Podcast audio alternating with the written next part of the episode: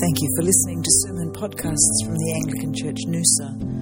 During our Summer Chill series, we are looking at some classic Psalms, and this sermon is looking at Psalm 121, and the preacher is Linda Johnson. Well, good morning, everyone. Great to see you this morning. Uh, Psalm 121 is a good one, isn't it? But I've got to ask you, um, what is it about mountains? Is it just me that is mesmerized? Uh, you know, the grandeur is just incredible, isn't it? The beauty, the awe inspiring, almost innate power that mountains seem to exude. Is it just me that is impacted by that? Um, let's indulge ourselves for just a couple of minutes. These are all places that over the years we've been, and uh, you know, it's. I love looking back at these again and being in awe. What is it about mountains?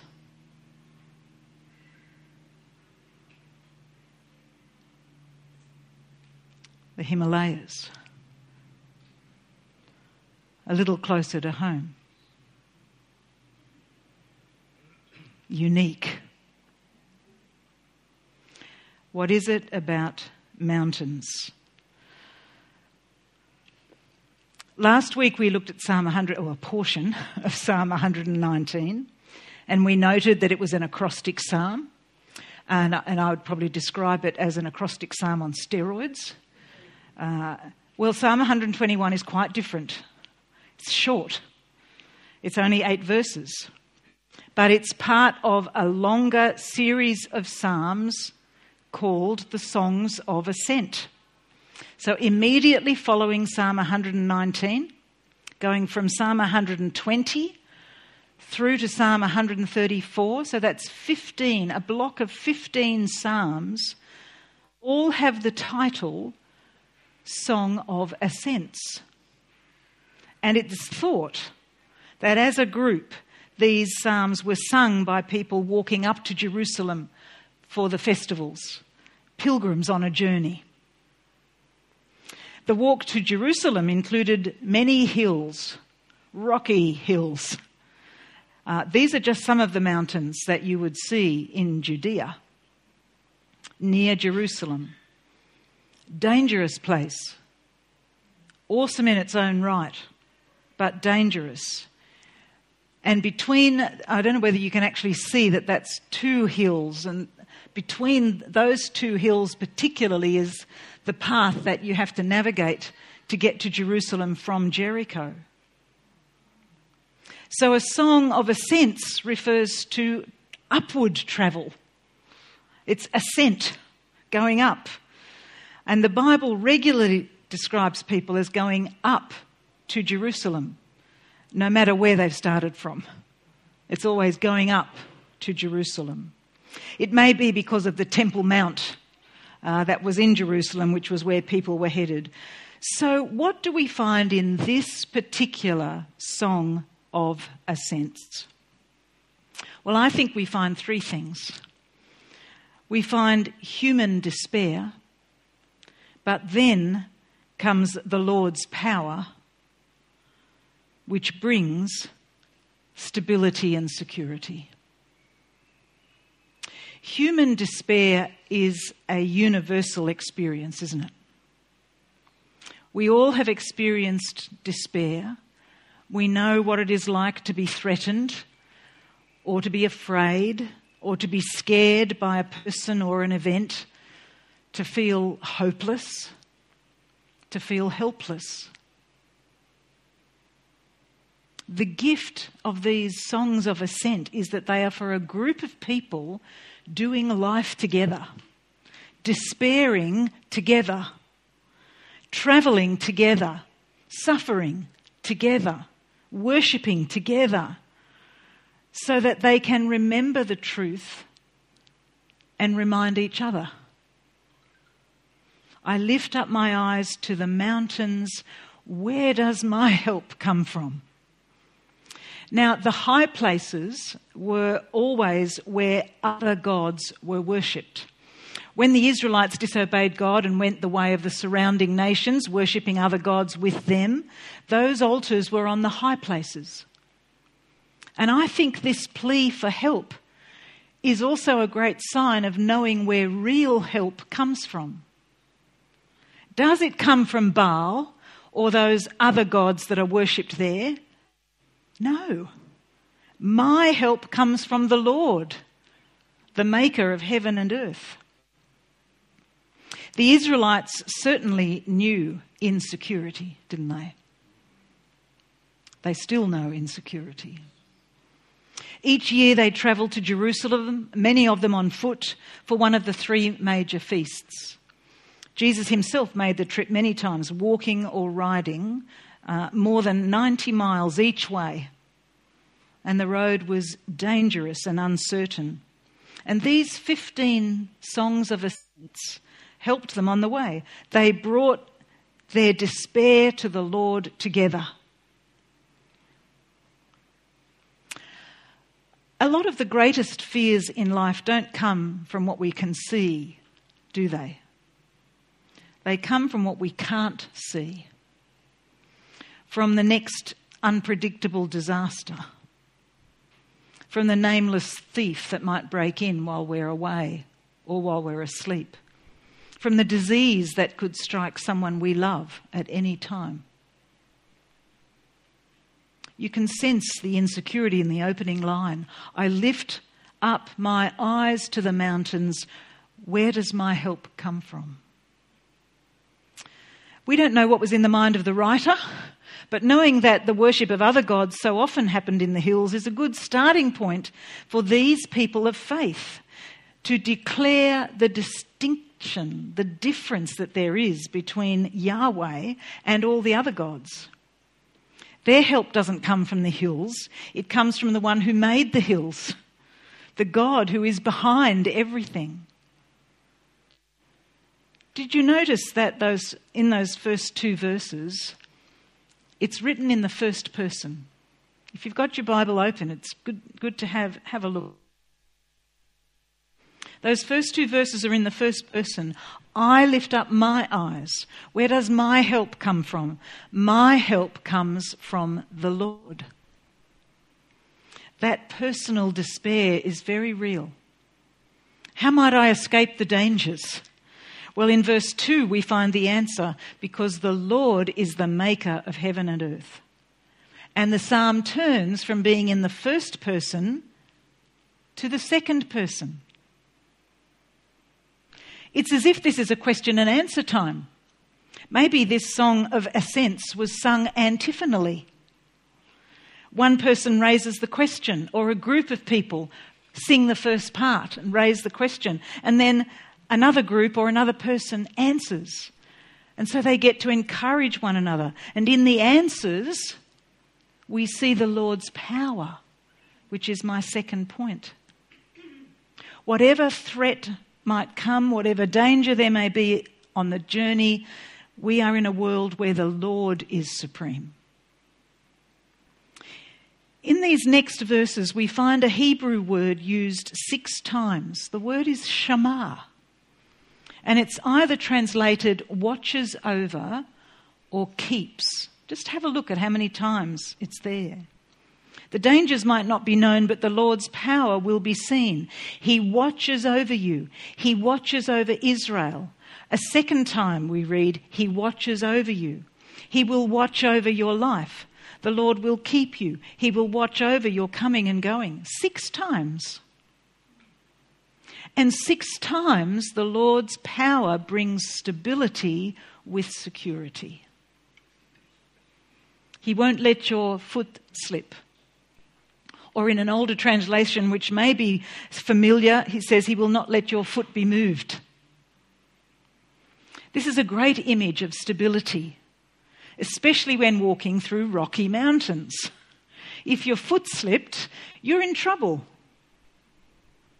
great potential for disaster. So to know that the Lord won't let your foot slip is of great comfort. that great overarching security in the Lord, is certain. In fact, He will not only not let your foot slip, but He won't nod off at other times either. He won't slumber. In fact, He won't slumber or sleep.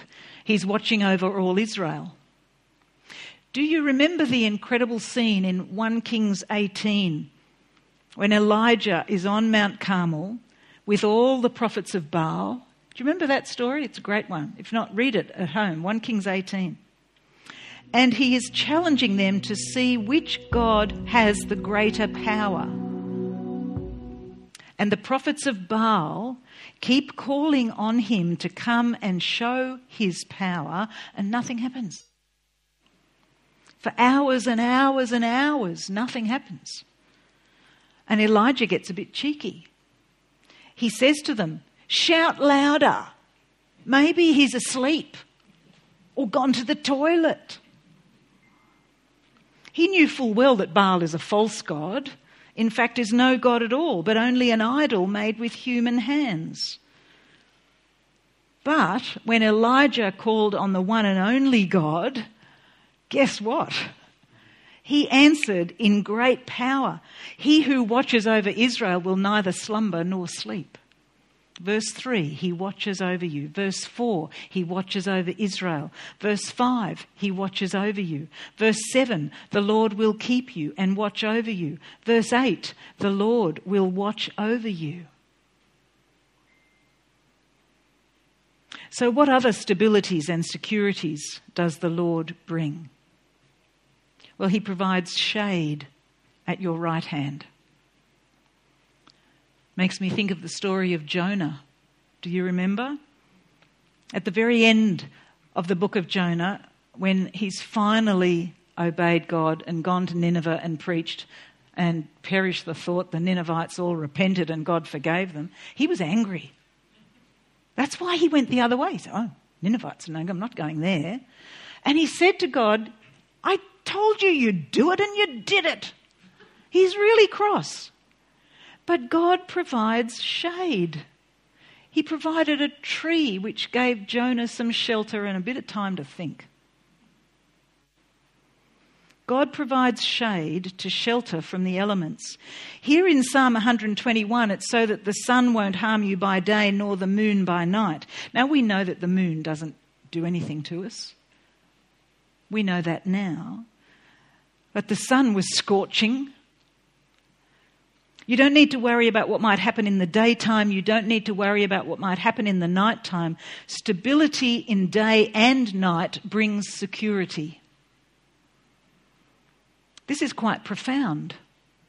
Because in the ancient world, where the other nations worshipped false gods, it was believed that they descended to the underworld at night, weren't around. But by contrast, we have a constant Lord who is always there and doesn't slumber sleep. The other powerful thing which brings security is the Lord's protection from harm. He is watching over your life. And the last verse is particularly appropriate in this context of journeying to Jerusalem. The Lord will watch over your coming and your going your coming and your going, not just now, but forever. Journeying is covered. The Apostle Paul reminds us of similar truths that we have in Christ Jesus. Because if we are God's, if we belong to Him, then nothing can ultimately harm us. Because nothing the Apostle Paul says, neither death, nor life, nor angels, nor rulers, nor things present, nor things to come, nor anything that threatens you can separate you from the love of God in Christ Jesus. He tells us that at the end of Romans chapter 8.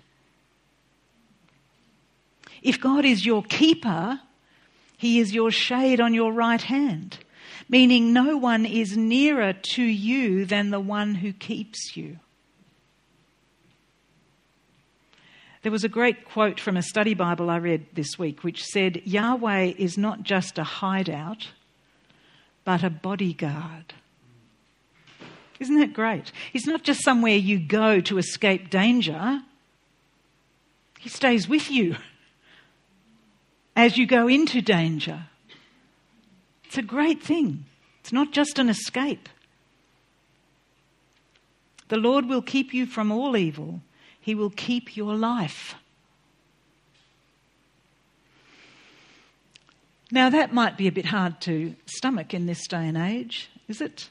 We need to ask the question is this psalm just idealistic claptrap? How can the Bible say that the Lord keeps us all from evil when there seems to be so much evil around us and it impacts us? Evil that is our own and evil from others. Derek Kidner, in his commentary, compares this with Jesus' promise to his disciples. In Luke 21, where he says, You will be delivered up even by parents and brothers and relatives and friends, and some of you will put, be put to death, but not a hair of your head will perish. What does that mean? How can someone be put to death and yet not a hair of their head perish? Jesus says, Do not fear those who kill the body but cannot kill the soul. Can and will harm us in this life, but it can only do so much harm.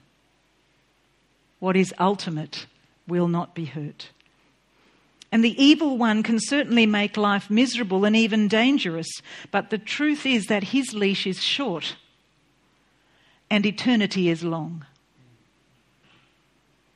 Even though our bodies our relationships, our feelings are painfully vulnerable for now, we can know that our souls are perfectly and perpetually safe.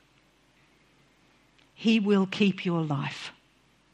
Psalm 121, verse 7. He will keep your life, the life that matters most, the most satisfying and meaningful life, the one that lasts forever. Jesus prayed in John 17 and continues to pray for our keeping, which is the word that's used in Psalm 121.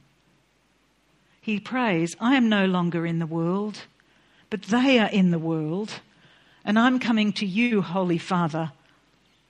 Keep them in your name, he says. We have an inheritance which is imperishable, undefiled, and unfading that God is keeping for us.